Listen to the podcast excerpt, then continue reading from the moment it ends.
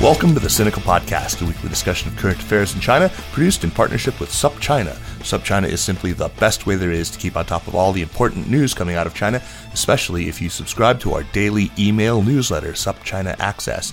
And visit supchina.com to check out our wide range of reported pieces, op eds, videos, and, of course, podcasts. It's a feast of business, political, and cultural news about a nation that is reshaping the world. I'm Kaiser Kuo, coming to you today from Chapel Hill, North Carolina. Joining me from Nashville, Tennessee, is a man who not only ingested hydroxychloroquine, but also injected himself with bleach and lived to tell about it, Mr. Jeremy Goldkorn. Jeremy, I can't believe that after your ordeal, you're still are you going to cast your first ever presidential ballot for Kanye West? I mean, seriously, man, you got to get that bumper sticker off your car. You're throwing your vote away, man. You know, I, I actually at this right this particular moment in history, I feel compelled to just make sure everyone understands that that was a joke. You know, after. somebody believed that I was actually caught selling wealth management products to old ladies in Dongbei. that was one of the funniest things ever. Okay, it's a joke. It's a joke. But you should greet the people anyway in an abject tone of apology. Well, if anyone has uh, any interest in buying one of my wealth management products. well, uh, how wealthy are you, actually? anyway, on a more serious note. Yes. Protests broke out in several cities in Nemung, the Inner Mongolia Autonomous Region, in late August and early September after controversial moves by Beijing to substantially reduce Mongol language education in schools in the region. Uh, today on Sinica, we take a deep dive into the reasons why Beijing has decided to push forward with its so-called bilingual education model in Nemung and, and what the reaction to this has been. Joining us today to discuss this is Christopher Atwood, professor of Mongolian and Chinese frontier and ethnic history at the University of Pennsylvania, and author most famously of the Encyclopedia of Mongolia and the Mongol Empire. Christopher recently authored a widely cited resource on the very topic of today's discussion. A primer, as we say, although I've discovered in America it's a prima, on the situation with bilingual education in Inner Mongolia. It was published in the Made in China journal. Christopher, welcome to Sinica. Um, thank you. It's really great to be here. Yes, uh, welcome, Christopher. Also joining us in his second appearance on our program is Christian Sorace, assistant professor of political science at Colorado College. Christian is, as you may recall, the author of Shaken Authority, China's Communist Party and the 2008 Sichuan earthquake, which he talked about the last time that he was on. But he's also someone with extensive experience in Mongolia and one of the editors of the Made in China journal in which Christopher's explainer piece appeared. Christian Sorace, welcome to Sinica. Oh, thank you for having me on again, Kaiser and Jeremy and um, in Mongolian, uh, Sanbat Sano, or hello everyone. Before we dive into the topic um, and ask you also for perhaps more uh, Mongolian lessons, Christian, could you first tell us a little bit about the Made in China journal? It has Italian origins, if I'm not mistaken. Uh, Made in China actually has a very interesting story. It began in 2012 as an Italian language monthly newsletter um, aimed at union officials. And so, th- so this was the, uh, the, the project of uh, of Ivan Franceschini, who then brought the Made in China idea to the Australian National University, the Center uh, on China in the World where he, uh, he teamed up with Nicholas Loubere, who is now at Lund University. And, and both of them are, are really the, the kind of heart and soul of Made in China, and they're the main editors. And then they brought on board um, an editorial board, uh, including myself as well as uh, several other people. And that's pretty much the, the organization of, of Made in China. Um, the idea behind it is also fairly simple. Um, we, we think it's really important for scholars to present their work to a general audience. And it's also extremely important that Made in China is free that it's open access and that ideas um, can can can circulate in this way. So in addition to uh, to Made in China, which we uh, put out. Um, put out the journal now three times a year. Um, we, we also have uh, projects in tandem with Verso Books. Uh, last year, we published Afterlives of Chinese Communism Political Concepts from Mao to Xi. And this year, um, we're working on a new edited volume called Landscapes of Chinese Labor that looks at the history of the making uh, and unmaking of the, the Chinese working class, and that should be out hopefully by the end of next year with Verso. But these these books too, you can buy them in paperback, but they're they're also available um, open access as well. It's fantastic. That's great. Um, is it of the left? I mean, am I to understand that it's actually sort of a, kind of a left leaning journal, or or am I mistaken in that? is made in China on the left? That's a very good question. And, and I would say definitely that we take a critical leftist perspective. But this also opens up another question, which is how do you define, or how do we define what it means to be left when the world's largest communist party is so fully embedded and not just embedded, but a, a, a, driver of the machinery of global capitalism. And when there are disputes between labor and capital, almost always uh, takes the side and uses the state apparatus to defend capital.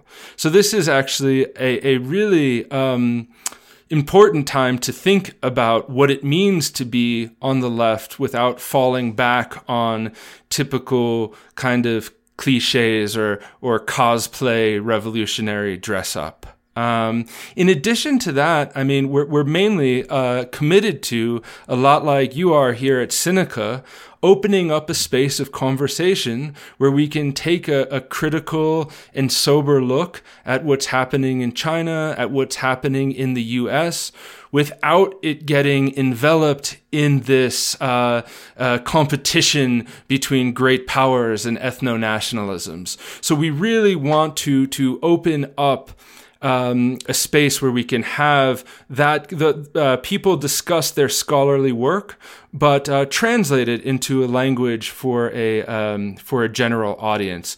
So that's kind of the the, the heart and soul behind uh, the Made in China project. These days, anything that isn't sort of purposefully ethno nationalist does tend to be of the left. Anyway, um, all of Mongolia including what is today the country of Mongolia, or as they, they say, Outer Mongolia, was controlled by the Qing dynasties, whose rulers were, of course, Manchus, also people of the steppe. I, I think it's it's a good idea if before we jump in, we first kind of review the history of Mongolia, uh, and, and, let's really start from you know 1911 with the, the Xinhai Revolution and, and, the abdication of the Qing in, in early 1912, and go through you know 1921 uh, when Mongolia declared independence. Um, Christopher, uh, could you tell us a little bit about this? Give give us a little bit of background on how it was that the two came to be separate and these competing claims that uh, uh, that that the Qing Dynasty, the KMT, and then later the PRC had. Sure, uh, except I'm going to go back a little bit further, actually, to 1901. Um, okay. Great. So, uh, as part of the Qing dynasty, Mongolia, Inner, Inner, Mongolia, and Outer Mongolia, as it was called at that time, were uh, tributary principalities. Each was about about 150, 125 of them, uh, and each one of them was a, a prince or a duke subject to the Qing dynasty.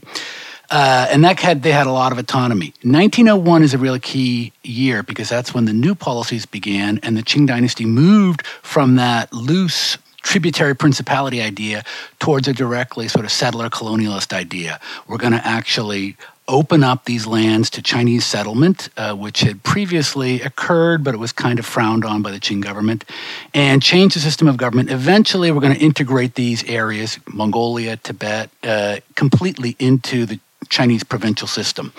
So that began around 1901, and there was a lot of resistance, uh, both from the princes as also from the common people. Uh, also from the lamas, the Buddhist authorities. Uh, so eventually, even before the Xinhai Revolution on October 10th, uh, in May already, the chief lama, you could say, sometimes called Mongolia's Dalai Lama, the Jebtsundamba Khutuktu, gave uh, was uh, asking Russia for aid. So when the by that time there was already a kind of crisis in the relationship. So in 1911, uh, at the end, in the autumn of 1911, Mongolia declared independence and mm. became Mongol Oblast, the country of Mongolia. So they were no longer Outer Mongolia. They tried to bring in Inner Mongolia. Uh, there was a war between uh, Mongolia and the Republic of China in 1913. A lot of things happened, and in the interest of brevity, I'm just going to say that Inner Mongolia, some people wanted to join them, some were kind of hesitant, some wanted to maybe join a Manchu. Japanese supported Manchu state. But in the end, the Republic of China was able to control Inner Mongolia, but Mongolia eluded its control and remained, again, with Russian support uh, in the Russian uh, orbit. 1919, uh, because of the Russian Revolution, again, real complex picture, uh, China comes back into what they now are calling again Outer Mongolia and they bring it in. They give some very elaborate promises of very high level autonomy. And as soon as the Chinese armies are in what's now Ulaanbaatar, those promises are all immediately broken. Uh, and we're moving towards, again, a move to try to establish Mongolia, all of it as a warlord base for one of the, the people in the Anhui clique. So, the uh, Mongolians then appeal to Russia, but this time they're appealing to Soviet Russia. Right. And they begin a, and the Soviet civil war, Russian civil war spills over into Mongolia. There's white Russians active in Mongolia. They the, the Baron Baron? Baron Ung, yes yeah Baron Ungern Sternberg. Yes the famous yeah, most colorful character. And there's a uh, you know is a great stories about him a pretty awful person. Um, he actually interesting Mongols at first welcome him but after about a couple of weeks of him they're like ah get us away from this guy. He's kind of crazy.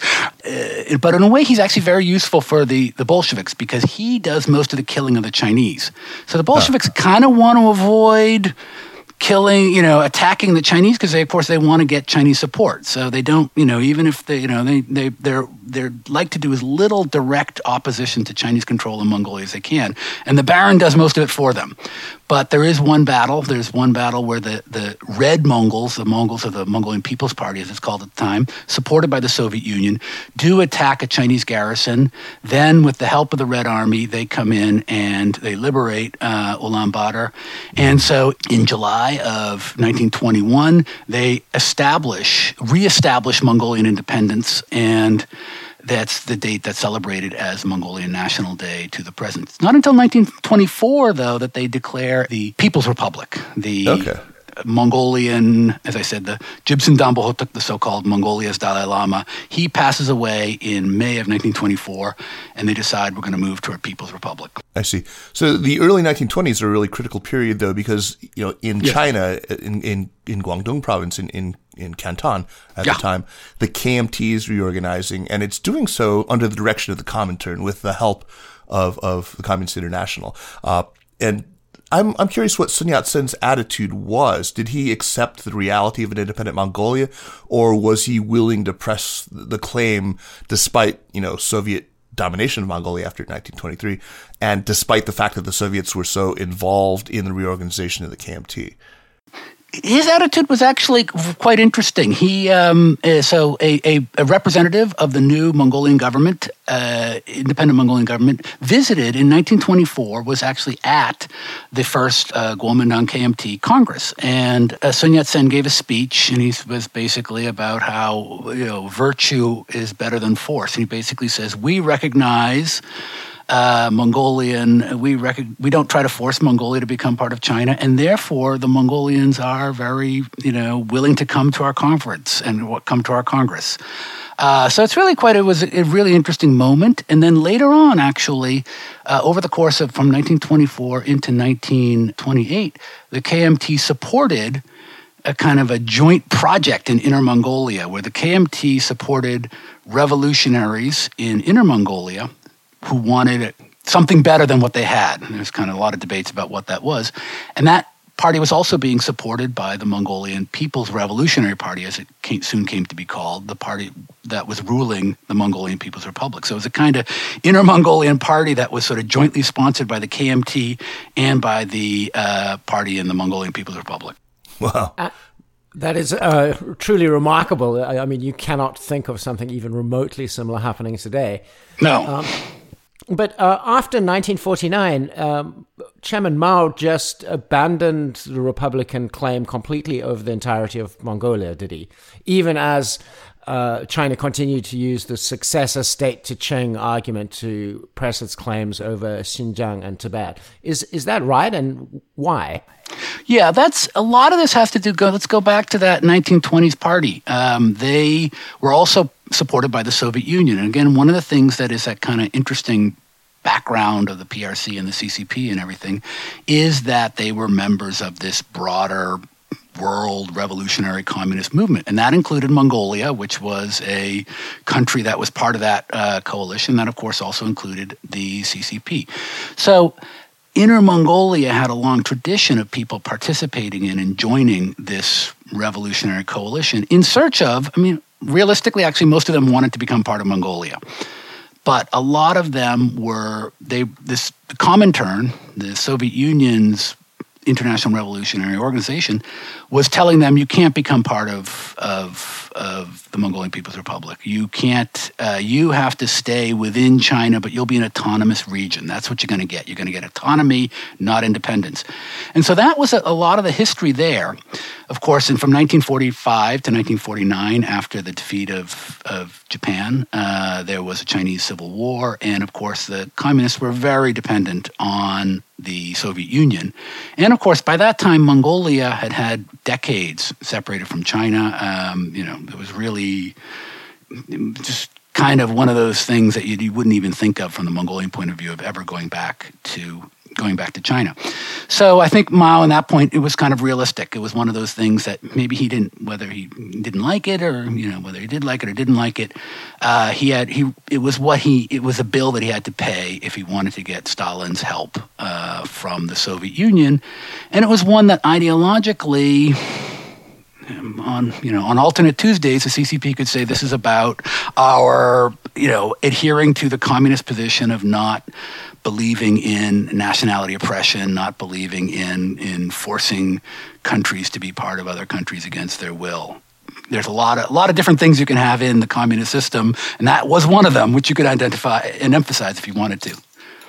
I think a really important concept to grasp is the importance of Great Han chauvinism, or uh, Han Hanzu Zhuyi.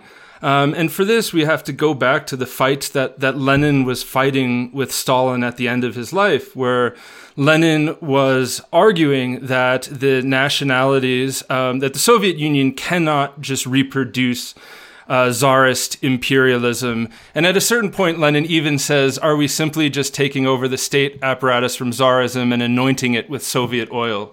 These are in the later writings that, that people don't often pay attention to. And, and Lenin's point, um, there's another great line where he says, Scratch some communists and you will find great Russian so- chauvinists. So, so right. for, for Lenin, it was really important to have um, uh, national, uh, the autonomy of the nationalities to combat this great Russian chauvinism. And so, as, as Chris mentions, that this idea starts to circulate and gets picked up also by the Chinese communists. And, and there's a tension between the concept of the Zhonghua Minzu, which the, um, both the CCP believed in, but was really being put forward by the Kuomintang in the 1930s, and then this idea of, of, of national autonomy. And um, so it, it, gets very uh, interesting in the late 40s. Uh, and we, we should also recall that Inner Mongolia, the autonomous region, was established in 1947, actually, two years before the official establishment of the People's Republic. And part of the communists' strategy of People's War, of trying to gain the trust of the ethnic minorities during the Long March and then in the borderlands, was to try to make good on this promise of Minzu, actual autonomy, of, yeah. of, of actual of actual autonomy. And so uh, I, I, don't want to get too bogged down in this. I mean, people, oh, no our listeners are going to recognize that it's important later on, but I think we need to go over some of the basics of of the Inner Mongolia Autonomous Region, its its demography and so forth, uh, because that's sort of more immediately relevant to the topic today. First of all, I'm, I'm curious, Christian, is there a kind of natural boundary between what we think of as inner and quote unquote outer Mongolia? Is there, for example, a linguistic or an ethnic divide? Are there geographic features that make for a natural division between the two? I think Chris could could Christopher could speak better to this question. Um, one thing um, is that the actual boundary itself was the, the the physical demarcation of the boundary occurred right at the moment of the height of the Sino-Soviet split and China's souring relations with Mongolia, and was demarcated in in 1963. And then in, in, in terms of um, the linguistic uh, differences, I think uh, I, I defer to uh, to the uh, to Christopher. Yeah, sure. There was uh, there was actually a long-standing kind of division between the two. Inner Mongolia had come under the Qing rule much earlier in 1636, and Outer or Khalkha Mongolia did not come under Qing rule until 1691. So they had somewhat slightly different systems. There was a little higher level of autonomy allowed to the princes in Outer Mongolia. There is a there is some linguistic divisions, although actually the interesting thing is, in present day independent Mongolia is pretty homogenous in terms of language, so called Khalkha dialect. Inner Mongolia is very diverse. So that's also perhaps one of the reasons why traditionally Inner Mongolians did find it uh, difficult to, to unite, to act as one, uh, right. perhaps. So there was uh, greater dialect diversity in Inner Mongolia so we can you know get along to the, the topic at hand i'm just going to go over quickly i think that a lot of people don't recognize that they're roughly the same size geographically. That it's, I think, uh, just not much bigger, maybe only 10% larger in land area, Outer Mongolia, than Inner. But uh, in terms of population, uh, Outer Mongolia only has about 3.35 million people. Uh, Inner Mongolia has about 24 million. The number of ethnic Mongol- Mongolians, though, um, is actually quite hard to count. Can you talk very quickly about why that is? What makes it so difficult to, to say the percentage of people who are actually ethnic Mongolian? Yeah, that's a really. Um, uh, we have one nice firm count, which is the number of people who are part of the Mongolian Minzu in China, and that's an that's a legal thing. It's on your identity documents, but the thing is, it's not necessarily a social reality. Uh, that's what seventeen percent. Is that right? Something like that. Yeah, yeah. Uh, but of that seventeen percent, uh, a, a good chunk, maybe about ten percent, or maybe a little bit more are people who, up until the early 80s, were in fact not registered as Mongols ethnically in terms of their Minzu. In the early 80s, the Chinese uh, government allowed people to, as long as they had, I think, one great grandparent who was of a Minzu, of one of these designated nationalities, they could transfer their membership to that. And that carried with it certain advantages in terms of the family planning system then in effect, and also in terms of the Gaokao. Yeah, college admissions, which is right. a super important thing uh, for the upwardly mobile. So that's about 10% maybe would fit that. There's also, a, you know, there's also a number of people who are just uh, maybe of, of mixed ancestry, you know, uh, frequently a Mongolian father, Han mother, or or you know the verse, who may be again their Minzu status may be uh, Mongolian, but who socially aren't really part of this and are not really part of this story because they're not educating their children in the Mongolian language. Yeah, got it. Makes sense. Um, so let us turn to the actual topic at hand, which is is recent news. Um, yeah. Could you outline, Christopher, what the bilingual education policy would actually do. And because it actually sounds like a positive thing, like you get to learn in your own language and you get to learn in Chinese, which is a very useful language. I mean, in America, you know, it would be great if there was bilingual education, but it's not viewed as positively uh, by the many, many Mongol people. What is it that they find objectionable? Well, the main problem is that although it looks good on paper, in practice, it's a massive demotion from what they had previously, and there's worry that that demotion will go further. So, right now, uh, the situation in uh, in Inner Mongolia, there are, are uh, schools for for people of the Mongolian nationality. Theoretically speaking, Han could also um, register for. These are Mongolian language schools. In these schools, all topics, and this goes all the way up to uh, you know all the way up to twelfth grade, all topics are taught in um, in Mongolian language, except for Chinese language, which was taught as as a topic. Uh, you know, learn Chinese as a not your native language, and then you also learn a foreign language. The new policy, what it would do, it would take within the years of required education, first grade through ninth grade, three classes would be taught only in Chinese on the basis of new textbooks, which are supposed to be super great because they're prepared by the state. These new textbooks, one of them is uh, called Language and Literature. Uh, and so now, la- previously, language and literature in these schools was Mongolian. Now, language and literature is defined as Chinese. And so that will be beginning from the first year. Then you will uh, also have all of your classes in law and morality, or, uh, or morality That's and right. law. Uh, they they will be also conducted entirely in Chinese, and all your classes in history will be conducted entirely in Chinese. So this is a, a program that was going to take place over three years. They're going to move the language and literature into purely into Chinese uh, th- this year, and then next year they would go with uh, uh, morality and law, and then the year after that they would go with history. So it was a three-year plan. According on paper, then about uh, you would actually be taking a number, still taking a number of classes in Mongolian. Math would still be in Mongolian. Science classes, if you had them, would still be in Mongolian in the upper grades. Uh, your classes in um, what's uh, sometimes called the three little classes, Xiaoshanke, uh, art, music, and uh, physical education would also be carried on in Mongolian. As well as also there would be a, a new class, the old language and literature class in Mongolian would now be retitled Mongolian language and literature class. And this would be then still taught in Mongolian, where you would learn about the Mongolian language. So it looks like a small change, but it, what it means is that, first of all, for example, in the first year of the Mongolian schools, all classes were in Mongolian. You didn't actually begin Chinese until sometime from the second or third year. So you had that first year where you were learning entirely in your mother language. But now that's going to be changed to um, adding in uh, Chinese. The other problem about this is that in many other areas of China, particularly in Xinjiang and in Tibet, and now also in Qinghai and in uh, Tibetan areas of Qinghai and in uh, Sichuan, the move to adding these classes was part of a larger move that has eventually ended up in many areas of these uh, Xinjiang and Tibet of actually having all classes in Chinese except for one class in the local language. One class where you, one hour a day where you learn some Uyghur if you're in a Uyghur area, or you learn Tibetan if you're in a Tibetan area.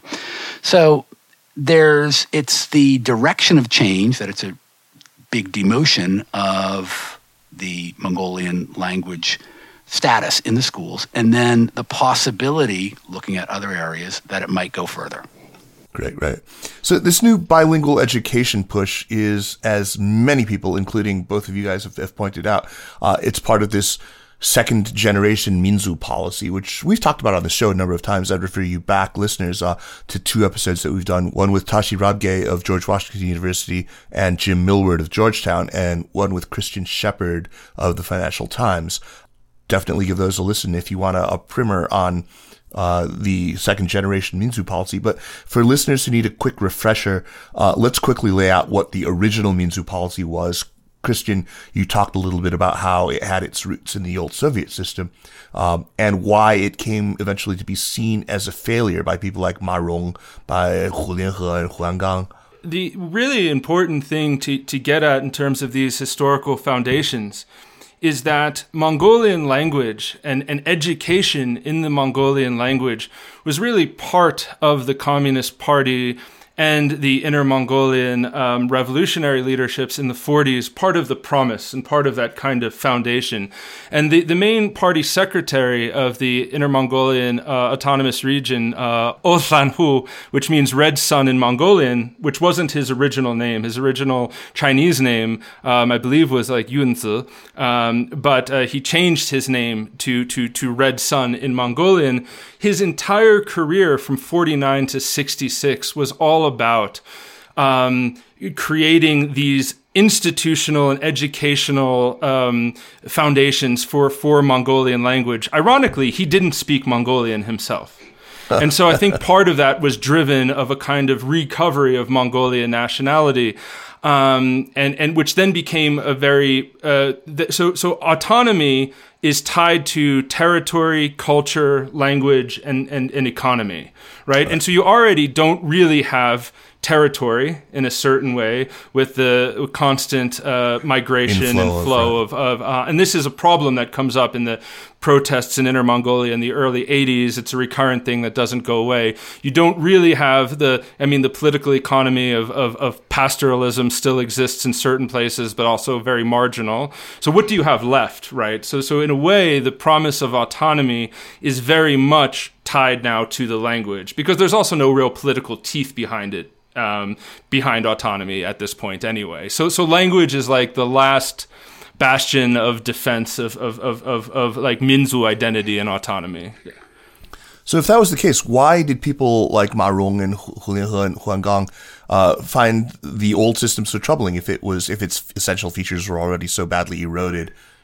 Um, I think the idea, I think the problem is is that having these ethnic autonomous regions in their mind allows for an ethnic consciousness that then enables a mode of separatism or all of the kind of trouble that you see in the borderlands. And instead, I think their argument is simply that China, what was the case in the late 40s and the 50s, is no longer the case today. China has developed to such an extent that instead, right, we need now, in, in the language of Xi Jinping, we need a common national consciousness. We need a, you know, a 中华 Minzu Isha. So part. So I, I, it feels like they used to believe that the, the Zhonghua uh, this identity as being Chinese is part of the People's Republic of China, and the Shaoshu the individual ethnic identities or what used to be called minority nationality identities, were not zero sum. That you could actually have both.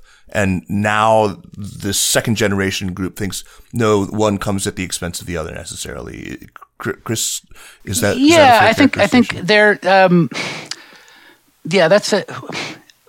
That might be a way a way to put it. I think one of the other possibilities is that realistically there was always some sense among.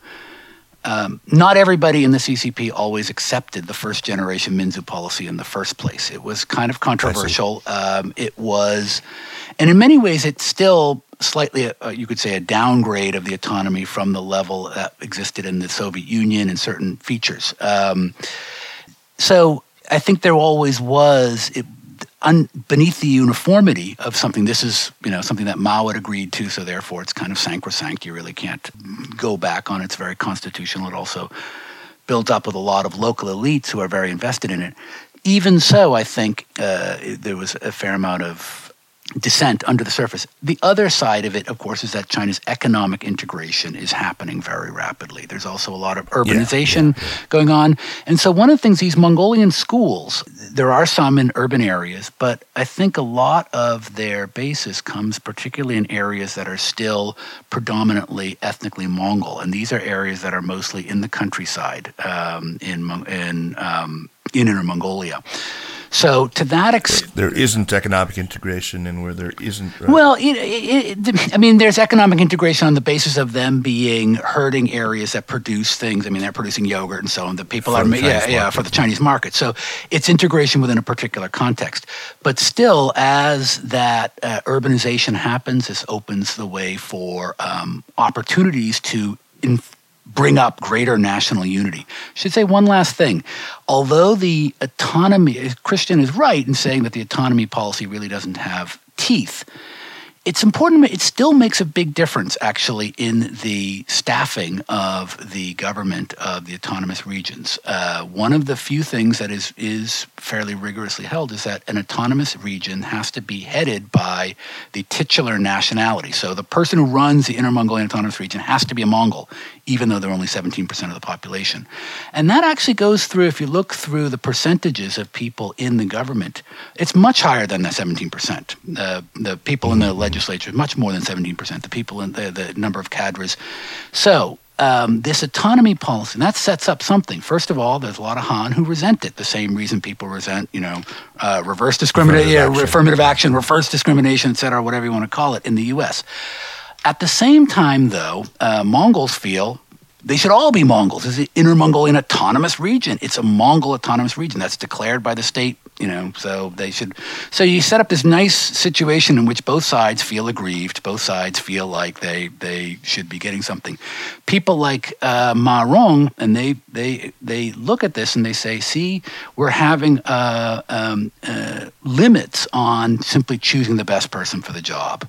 We're having limits on simply. Um, uh, prioritizing economic development. And this is what's holding these Western regions backward. Because, of course, they can point out the Western regions are generally more, you could say, backward, quote unquote, right. than the East. There you go. Uh, and they have lots of nationalities. You draw a correlation, you get an answer. Um, can I ask, is there, um, uh, you know, because in some ways there you, you could have two interpretations of this as it relates to language policy. The one would be a more charitable interpretation that the government would like ethnic Mongols to be able to participate in the economic boom and and and, politi- uh, and politics. Therefore, they need to have native level Chinese if they're going to have any chance of uh, s- succeeding. And so, this is uh, an attempt to actually lift them up. That would be a charitable explanation. My more cynical brain would tend towards the other explanation, which is that if we are to stop separatism, if we are to stop uh, all of the negative effects of the first generation Minzu policy. The thing we absolutely must crush is language because that's central to the identity. Um, is that? Do you think there are people who vary between those two poles, and you know where is the impetus for the language policy part of it coming? That uh, I think it's um, a, a, lot of it is impetus is um, I should say stereotypes about uh, about minorities, which may not actually be re- re- real. One of the things that I think I always want to emphasize is it's um, it's true. It's uh, in the 1982 census, the literacy rate for Mongols in Inner Mongolia was slightly lower than that for Han. 24 percent for Mongols uh, were illiterate. 26 percent of the Han were illiterate, and that slight difference has continued into the the 1990 and 2000 census for which we hmm. uh, have figures. Now, it is true that mostly that for most nationalities in China, these minority nationalities or Shaoshu Minzus, these that it is true that uh, literacy is uh, rarer than or illiteracy is higher than it is among the Han. Han. That's certainly yeah yeah for the that's certainly not the case in Inner Mongolia. Similarly, although there are places in China where Chinese language is relative is you know, the command of Chinese is poor. That's really not much the case in Inner Mongolia. So the people who are arguing for this policy in Inner Mongolia, there was quite a debate going on over the summer, from the period from about um, mid June up until early till, till August, when the government suddenly said no more debate, close it down. Up until that time, there was quite a bit of debate, and the, the Mongol argument those defending the existing education system was that this is a success. This is a success in China's terms.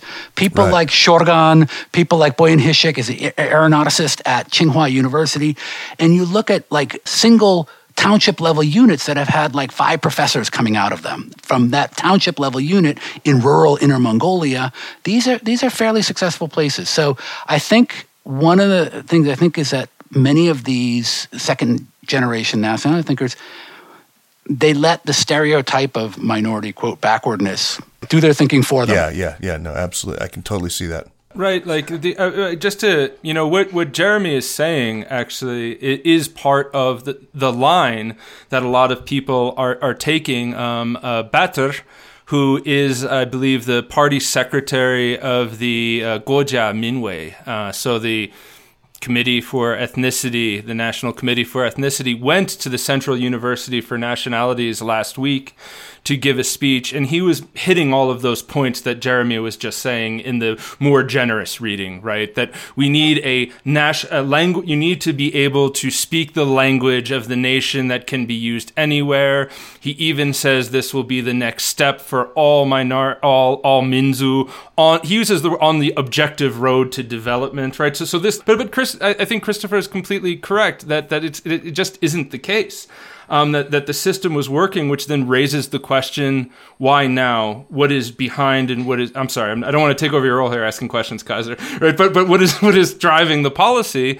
And and so I've been trying to read things that, that Xi Jinping has been saying recently, and and in I think it was in Xinjiang where he gave a speech um, using the metaphor of a pomegranate. And he said that that the relationship between all ethnic minorities is like pomegranate seeds all together. And so I don't, I, don't know. I'm, I'm trying to, th- I, I, honestly don't have a reading.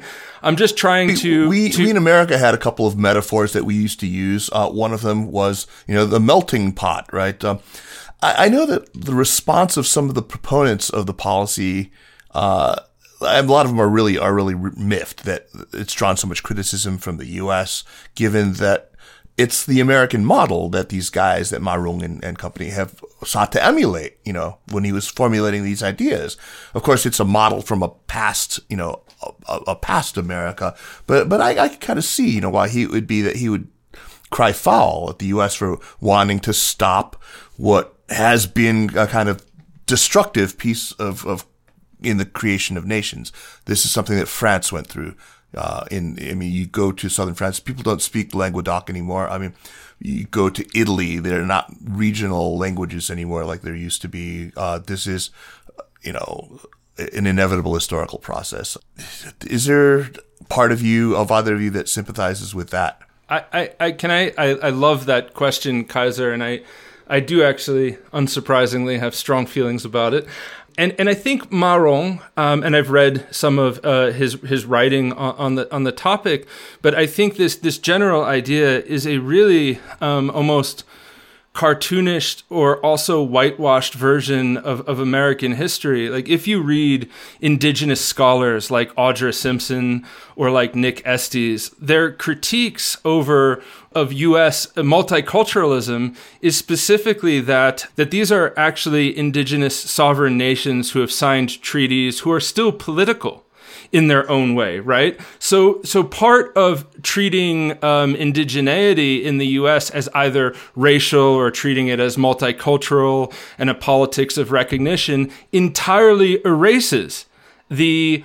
politics, agency, sovereignty of, of indigenous peoples and acts as if the problem of settler colonialism is already done. You know, and my, my friend Audra, who's uh, who's who's Mohawk, you know, in her book she writes, you know, people are not settled, they're not done, they're not gone, which then poses the problem: what do you do with these people? Right right? So the question, I guess, is do you do we think that China operates in a settler colonialist fashion along its ethnic frontier regions or not? Christopher, you had a really great analogy when we were talking the other day. Right, Native right, Americans right. and on the reservation system. Uh, explain explain what you meant about about that. About sure. Well, think of it this way. Imagine there is a a socialist revolution in the U.S. Um, and, the idea is to totally get, you know, totally deal with the legacy of settler colonialism in the United States. Um, so, as a way of doing that, rather than just have reservations, we might have take all of Arizona, for example, and declare it to be a, a Navajo autonomous state. uh, or take all of South Dakota and make it the Lakota autonomous state. Now, it's an interesting way to try to solve the problem because, and, and one of the ways you then do it is, for example, to have 100%, you know, a Navajo medium schools, um, raise that level of, of, of education to the level of uh, something that is uh, suitable for the full range of modern education. At the same time, though, you'd have this weird situation because, you know, as a Navajo autonomous state, Arizona's governor has to be Navajo. But on the other hand, they're actually like they're far from the majority of Arizona's population, and you're not just going to get rid of it. So what you do is you create this carefully crafted system in which, say, Navajos are overrepresented pretty much at every level. But on the other hand, they're not the majority, and you have these, you know, interesting. Uh, ethnic um, negotiations. The same time, one thing also happens is that certain areas in Arizona, the Navajo Autonomous State, remain heavily Navajo demographically. But other areas, you're in the capital of the Navajo Autonomous State, And what's it? Is Arizona's capital? Is that Phoenix or Tucson? It's Phoenix, unfortunately. Tucson's the better city. I, I grew up in Tucson. okay. So you go to Phoenix and you look around and you say, this doesn't look very Navajo. Well, in a way, it's not. But uh, so you get this very interesting situation. Then, okay, so the you know there's been these big promises of this new revolution that's going to deal with all of that legacy of settler colonialism. And as I mentioned, the warlord period in China was a legacy of settler colonialism. Uh, in Inner Mongolia, uh, vast areas were co- colonized and settled with no recognition of Mongolian land rights or community rights at all. Uh, and, and, and people were resisting, they just got kicked out and so on. So then you go back. Now we're like, we've recognized that problem, and now we're going to have like a Mongolian education. And then, what, 70 years after that socialist revolution, they take that away. Yeah, yeah, yeah. I mean, it's a sense of going back, of like, you know, it's like, you know, you're going back to something that supposedly this regime was created to take us out of the bad old past. It was created to take us out. Yeah, no, that's a fantastically good analogy. The, the, opposition has taken form in in in these open letters that have uh, have, yes. been passed around. I think it, it's interesting the particular form that these open letters have taken. I think that without somebody to decode it, the meaning of this whole thing, uh, the sort of the semiotics of it would be lost. But fortunately, we have you guys. So let's talk about both the form and the substance of these circulars. Uh, what is significant about the way that they were presented, and what are the particular complaints? One of the interesting things is that these signatures are always written in a circle. Yeah. And these this goes back to these movements uh, in the early 20, late 19th, early 20th century against the kind of settlement of Mongol lands by uh, what was called Dogwelungs. Um, and it's interesting, these letters were directed primarily at Mongol authorities. They would say, You Mongol authorities up there are selling us out to the outside pressure of Han colonization coming in. But in order not to be punished, they would write it in their names in a circle so that you couldn't tell who's the leader. So uh, that's it's this clever way to avoid leadership, and that's exactly what's going on here. First of all, the petitioning is primarily to the Inner Mongolian, the government, to the educational establishment, which is is is is headed by Mongols in most cases and is over Mongols are overrepresented in it. It's also a very leaderless movement. Mm-hmm. You really can't identify anybody who's a leader here um, in this movement. I think that's also been one of the frustrations of the authorities. They they they're you know they've really got to you know they, there's no one person they can grab and make them say this is wrong. Um, sorry, I was a mistake. Everybody go back to school. So again, that leaderlessness is part of that written, being written in a circle. And, and, as Chris mentioned, one of the ways in which this is playing out is is taking the shape of, of parents not sending their students to school, or if they already did send their children to school, of going and and, and picking them up. Right. So there are certain um, photographs that were circulating. That's all the all these Inner Mongolians on the street protesting. Actually, they weren't directly protesting. They were going to get their well, they were indirectly protesting by getting their children from school, which uh-huh. now has actually created um, the, the local government has been sending text messages saying, you know, it's your responsibility, it's your duty to send your kids to school. And they've also been threatening, saying education is compulsory by law. So by not sending your children to school, you're violating the law. They could bring in Kamala Harris to sort that out. pursue truancy. Uh, that just made my well, day, other- Kaiser. But, but, but I just want to add that this pressure then is compounded on Mongolian cadres, on Mongolian teachers, on Mongolian administ- school administrators, because then they have this this this double this this pressure of being part of the state system, state party system, and being also having pressure from below by the, by virtue of their Mongolian um, eth- ethnicity. And it, it's actually true that there have been several um, several suicides. Uh, I think the latest one in in Arlen of a, a Mongolian uh, school principal who didn't want, and there have also been resignations of, of police and resignations of Mongolians in administrative functions who don't want to carry out the, these rules. So, the, the, so this is taking all kinds of complex and, and much more subtle modes of critique. A friend of mine put it uh, using, uh, I don't know if it's a Mongolian phrase or more common sense, but she said to me, when you meet a wolf, always stand downwind from him, which I thought was a really uh, a neat expression. But there have also been very, um, you know, the typical online on WeChat protests of, of candles or of, of black screens um, about the suicides. And I just want to note, because I think this is brilliant, uh, a few days ago, uh, China recently commemorated its 75th anniversary of Japan's surrender. And, and an Inner Mongolian uh, on, on WeChat shared a clip from a movie which was criticizing, you know, the Japanese barbarity in not letting Chinese speak their own language. And you can, and, and, and, you know, just like the, the Japanese guizi. Touche.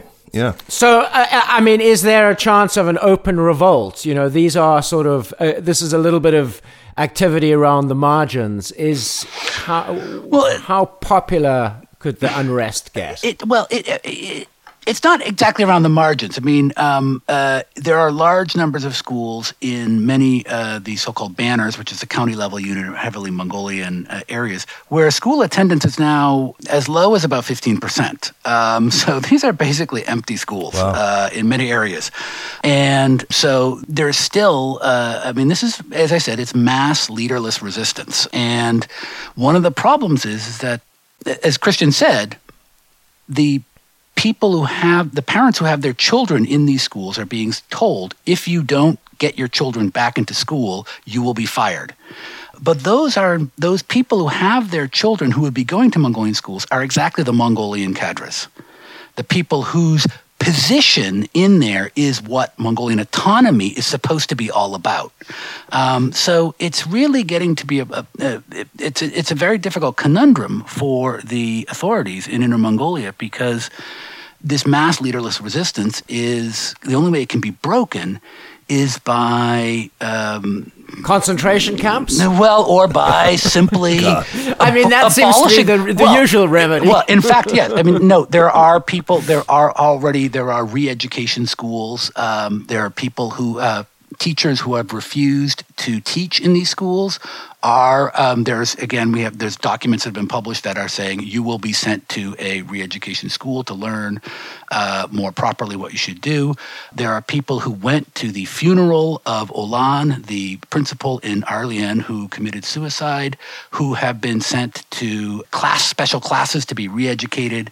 They went there to show the respects for the suicide, uh, and they have been sent to classes to be told, shown how that's improper. Um, so the the point is, it's really becoming a point where any facade of a kind of autonomous region of a special role for Mongols in this is being broken down by this you could say passive resistance. It's passive, but it's meaning that the only way the state can break this is to basically eliminate all of the views of autonomy.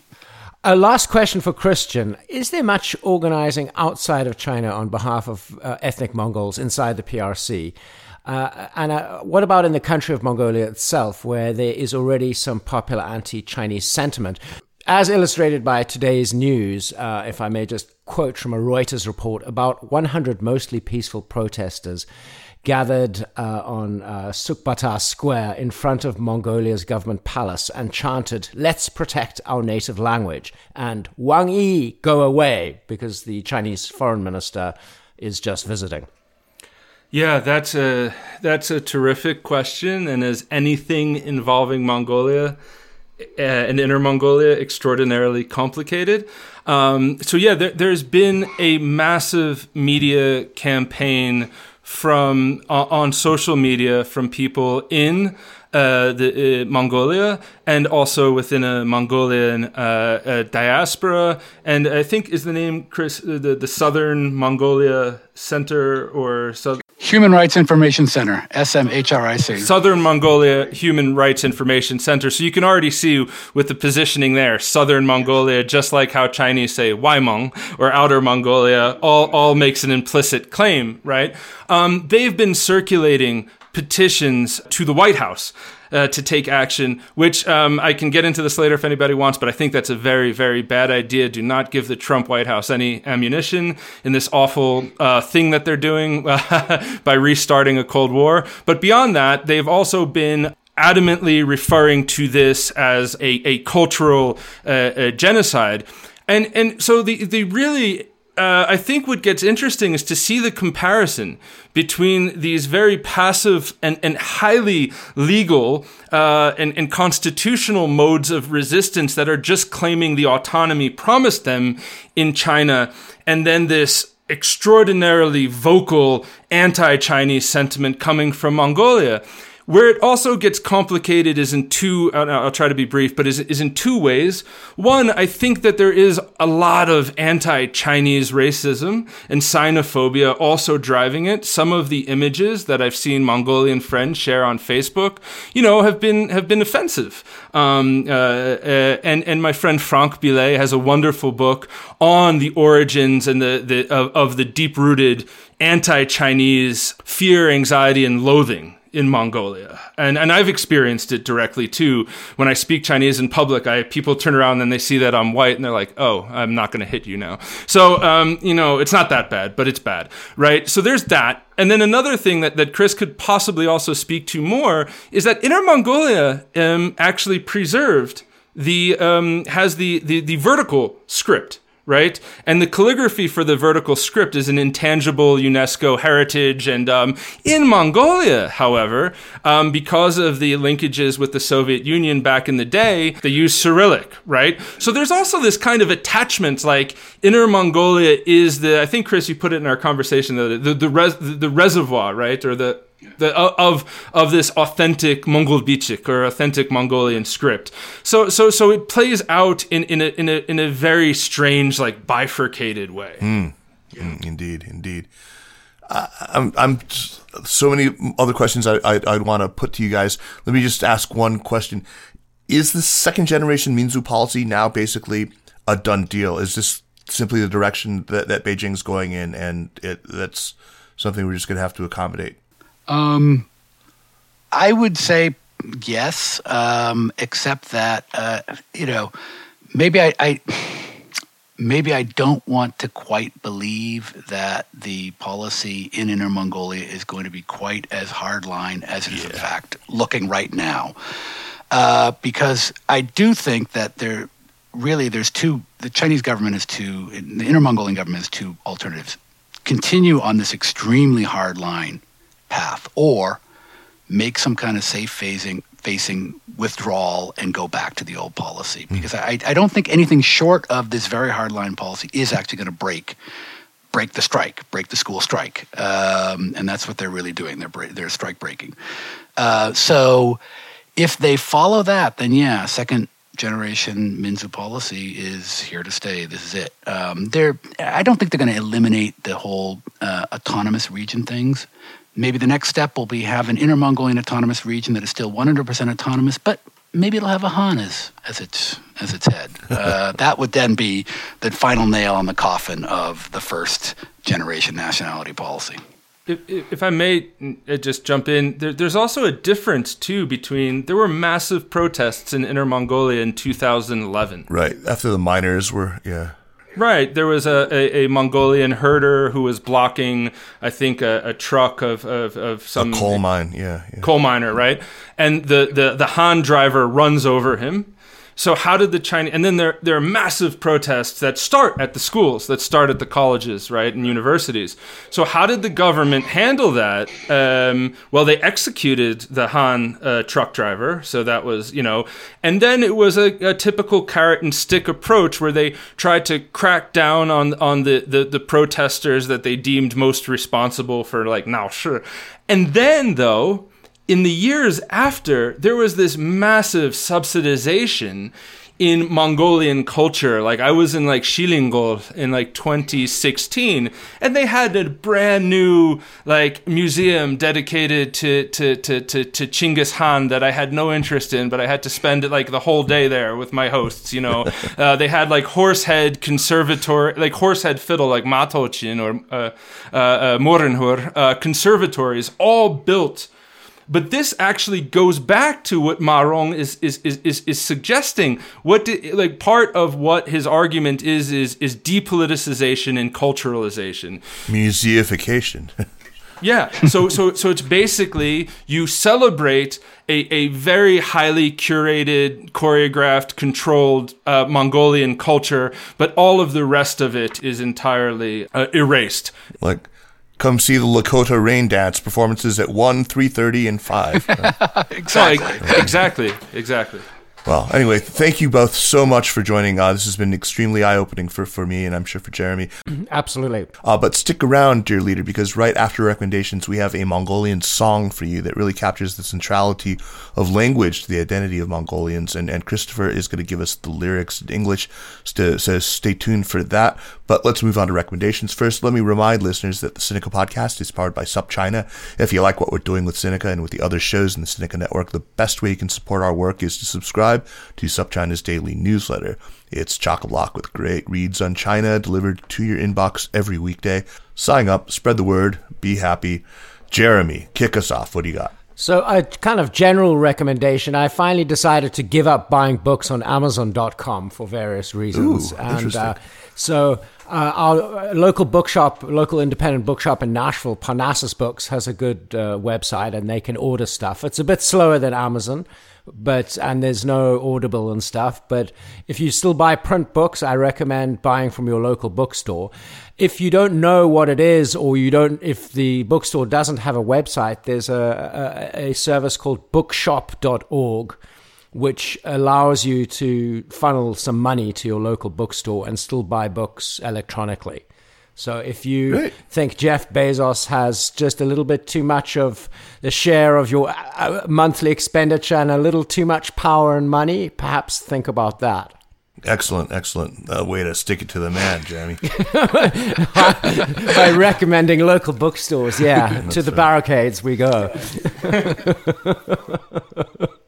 Christopher, what do you got for us? Well, I got. Um, I've been doing a lot of reading, so I went back to books that I've read before uh, on all this uh, COVID quarantine thing. So, uh, and to one that I really I went back to it and I was wow, that's wonderful. Um, is Saul Bellow's Ravelstein, uh, which is a wonderful novel uh, based on. It's a roman à clef, so there's a little key you can look it up on the Wikipedia page, and you can find literally who every single person is. You wonder at some points you wonder what's the point of not using the real names, but he didn't. So uh, it's a great, uh, wonderful novel. Um, I just really enjoyed it. I, I also got one other thing, which um, the hero of Ravelstein would definitely not like me to say because it's uh, it's not classical music, uh, but just always every time uh, the Allman Brothers bands live at the Fillmore East, every time it's I play, it's just a wonderful, wonderful, wonderful. So those are my two recommendations. Th- that's a fantastic one. That's one of the best live albums ever. The Fillmore Yes, East. Uh, yes. That's just it's it's it's right up there. Great recommendations, Christian. What do you have? All right. So, since I've been uh, spending a lot of pandemic time at home with my 18 month old son, I've been really looking into good uh, children's books and, and literature. And this one is, is, is too old for him, um, but I, I, I got it anyway, and I'm enjoying it for myself. It's uh, Gianni Rodari's Telephone Tales, which is illustrated. And, and Rodari was one of the most famous um, Italian uh, children's authors um, in, the, uh, in, in, in the 60s and 70s.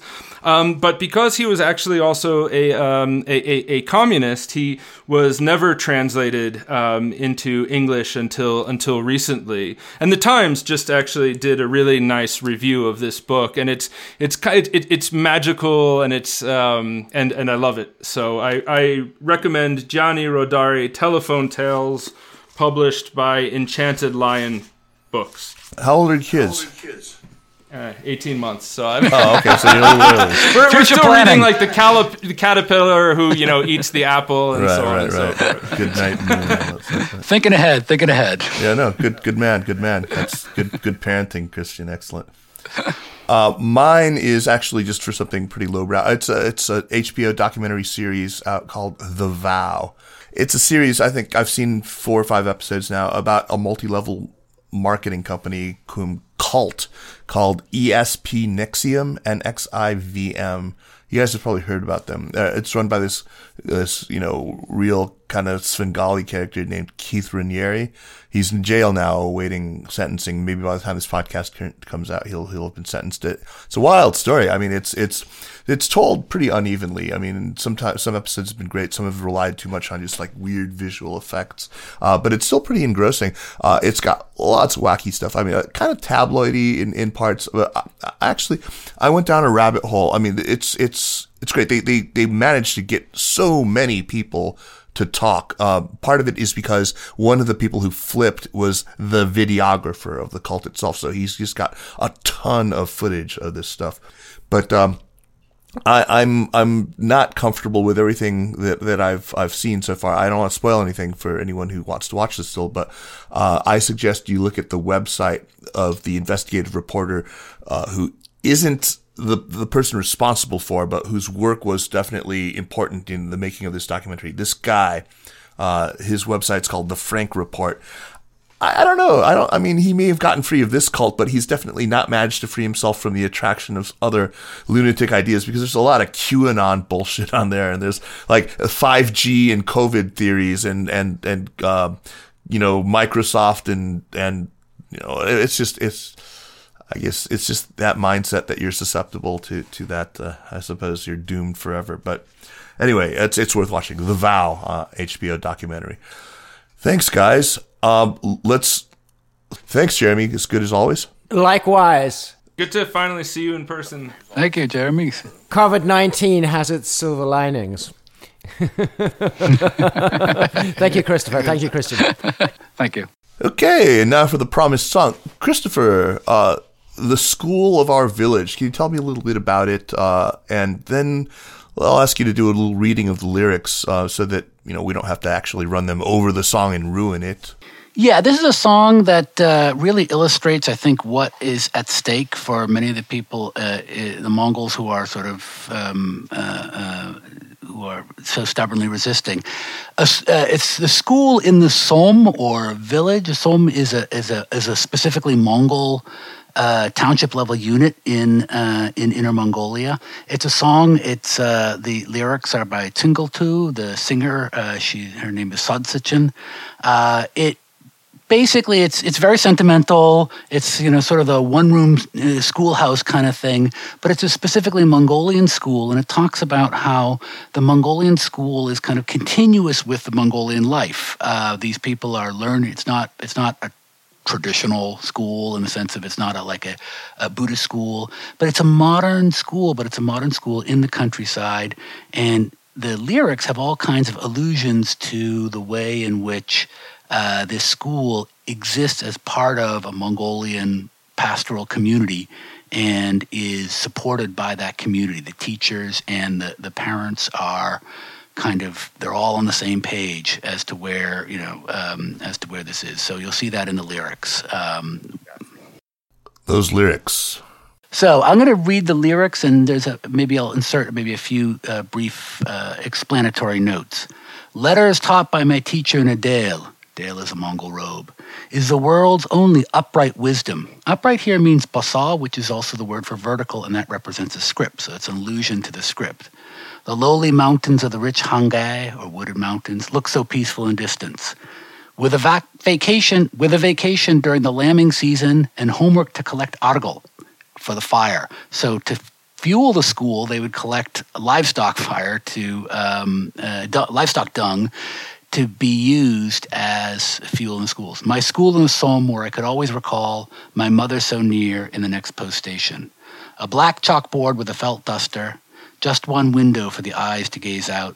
Edzgi and Adol, these are kind of traditional dried whey and curds, brought from home with the joy my mother sent me. With a vacation during the mowing season and homework to collect winter food, my school in the Som, where I could always recall my mother so near in the post road station. The ringing sound of the bronze bell was the only sound that I desired. The outline of my father's horse coming by was the happiness I was waiting for with a vacation during the ra- racing season and where you get candy for coming in first. Literally coming into Adik, this is a sort of fermented mare's milk that's anointed on the horses. My school in the Som, where I could always recall my mother so near in the next post station. That is, uh, that's very sweet. And, uh, and here's the song.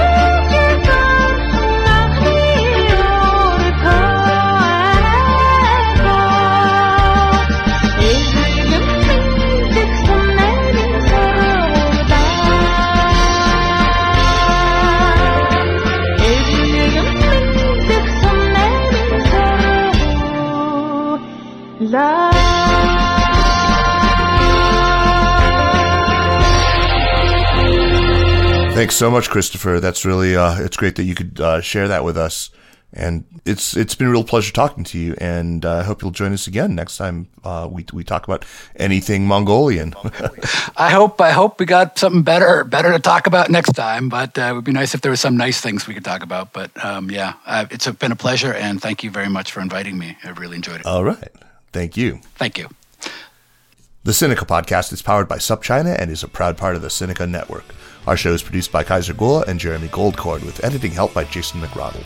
Drop us an email at Sinica at supchina.com, follow us on Twitter or on Facebook at, at SupChina News, and make sure to check out our other podcasts in the Sinica Network. Thanks for listening, and we'll see you next week. Take care.